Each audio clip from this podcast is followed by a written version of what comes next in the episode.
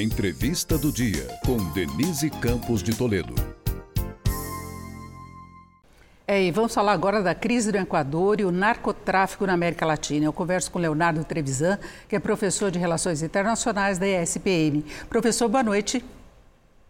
Boa noite, boa noite, Denise, boa noite a todos que nos escutam. Bom, nós temos umas últimas notícias aí melhores em relação à situação do Equador. Eles estão retomando o controle das prisões após a fuga de dois grandes narcotraficantes. Isso que acabou detonando essa crise mais recente, mas é uma crise que vem de muito tempo, né? Crises políticas sucessivas do país, o combate ao narcotráfico em outros países como México e na, na Colômbia, acabou levando o Equador a ser uma rota, né? Ele que está localizado entre os maiores produtores de cocaína do mundo eh, tem questão de corrupção, tem vários problemas conjuntos, não é? Ah, sem dúvida nenhuma, Denise. O teu resumo é perfeito. Né? Você não pode olhar para uma crise como essa do Equador com uma causa só. Se a gente começar a olhar para o Equador, talvez a gente precise compreender três quadros essenciais para entender a crise. O primeiro deles é político. Né?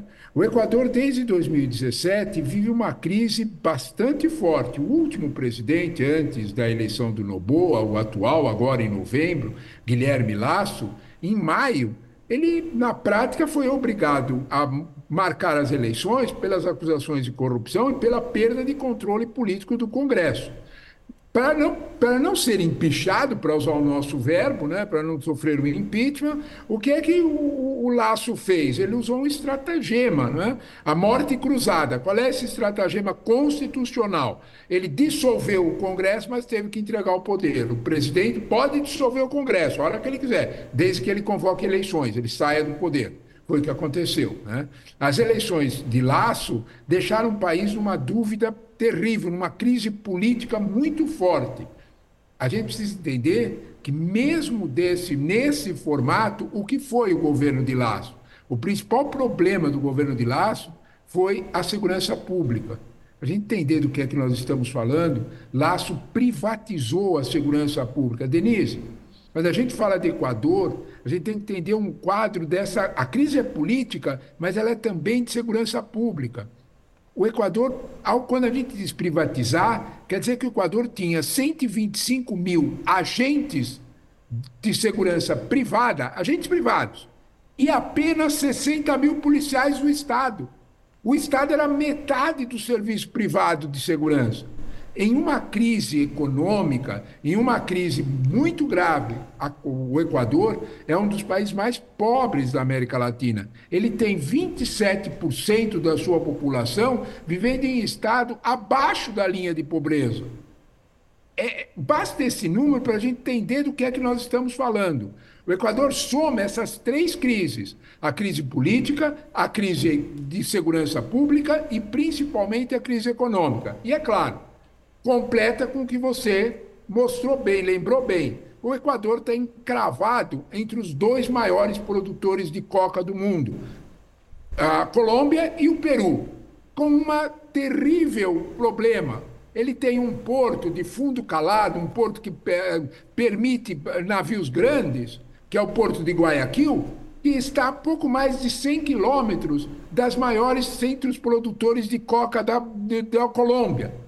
Na prática, Guayaquil se transformou no grande, no grande exportador de cocaína para, América, para toda a América do Norte, Estados Unidos e Europa. Agora, professor. E, claro que isso complicou com a chegada das gangues internacionais. Isso seria mais ou menos o, o, o, o, fecho natural desse processo. É, nessa questão de segurança que o senhor colocou, no ano passado foi batido o recorde de mortes, de homicídios, 7.878. Isso é um termômetro do, do que a, da situação que a população enfrenta lá em termos de falta de segurança, não se pode falar em segurança. Agora, como é que o senhor está vendo a atuação do novo governo? É o novo governo tomou posse em novembro do ano passado, após a morte de um outro candidato. Não é? Ele uh, decretou o, o estado de conflito armado interno, permitindo que as Forças Armadas pudessem atacar todos esses grupos considerados como grupos terroristas, as facções, não é? Então não são apenas narcotraficantes, eles são terroristas mesmo da classificação. O senhor acha que é o caminho correto? Porque sempre tem essa pressão pela participação das Forças Armadas. Isso ocorreu também em outros países da América Latina. Olha, duas coisas na tua pergunta são importantes. Primeiro, quem é Noboa? Né? Quem é Daniel Noboa, que é o, o atual presidente? Ele é filho de um dos homens mais ricos do Equador. Né? O, o, o, Álvaro Noboa, que é o pai dele, é dono de praticamente 80% da produção de bananas no Equador. o Equador é o maior produtor, o maior exportador de bananas do mundo. Né? além de outros negócios. É, Álvaro Nobu, o pai dele, foi candidato cinco vezes à, à presidência da República. Não é, nenhuma, não é, não é nenhum neófito, não chegou agora no, no jogo político. Álvaro Nobu. Com todo esse quadro, com essa escolha, Nobu ainda fez promessas muito claras de controlar o narcotráfico, de controlar a situação do narcotráfico, olhando para a receita de Najib Bukele, que é aquele de El Salvador. Qual é a receita? Construir enormes prisões, prender todos, sem nenhuma concessão. Quando eh, Noboa falou em usar navios prisões, falou em construir prisões, falou inclusive em fazer um plebiscito autorizando as Forças Armadas a usar, a entrar nas cadeias, é que os dois, as cadeias se rebelaram e os dois principais narcotraficantes, os dos lochoneiros, que são ligados ao cartel de Sinaloa, no México, e principalmente Los Lobos, ao cartel de Jalisco, fugiram das cadeias. É nesse contexto, quando ele diz eu vou reprimir, que eles fazem aquelas cenas todas daquele domingo e daquela segunda-feira. A invasão na televisão, a invasão, principalmente nos hospitais, nós noticiamos muito isso no Brasil. A invasão nas universidades, porque de alguma forma o que eles queriam era mostrar, o que o, o, o narcotráfico queria era mostrar o seu poder. Mostrou, mas a reação foi unânime. A tua pergunta, Noboa tem apoio? A situação foi tão grave, Denise, que Noboa hoje teve algo que era inimaginado no Equador o Equador tem 137 deputados no seu Congresso. Todos votaram a favor de Noboa, todos. Foi unânime o apoio. Tal a situação, tal o risco.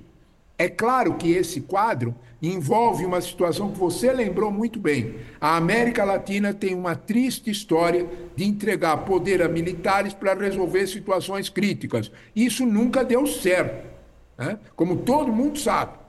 Principalmente, isto não tem apoio da diplomacia norte-americana. É preciso ter isso bem claro. Os Estados Unidos não aceitarão. Aliás, eh, professor. potência mais militar no, no, no, Equador.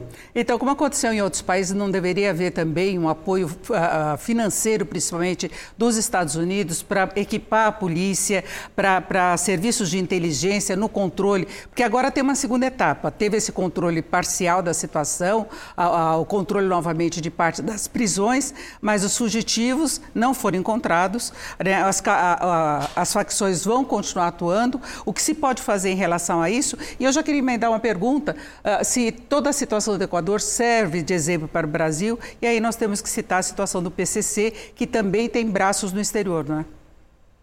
Olha, tua pergunta é ótima porque levanta o seguinte: só reprimir o tráfico não vai resolver. Né? Você vai ter que, de alguma forma, eu chamo muita atenção para o seguinte: o jornal Estado de São Paulo publicou na primeira página, quem quiser só olhar, a foto dos, dos 13 presos da, que atacaram a televisão. Está lá a foto dos 13. São meninos, Denise. São, são meninos de, no máximo, 18, 19 anos. Esse é o problema.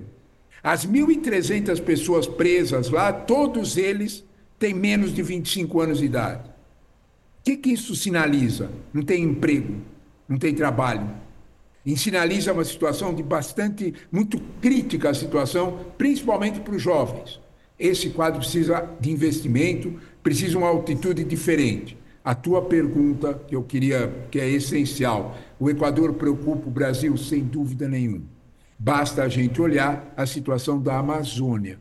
A Amazônia tem várias ações da Polícia Federal chamada Narcogold. Olha o nome da operação da Polícia Federal: Narcogold Por que isso?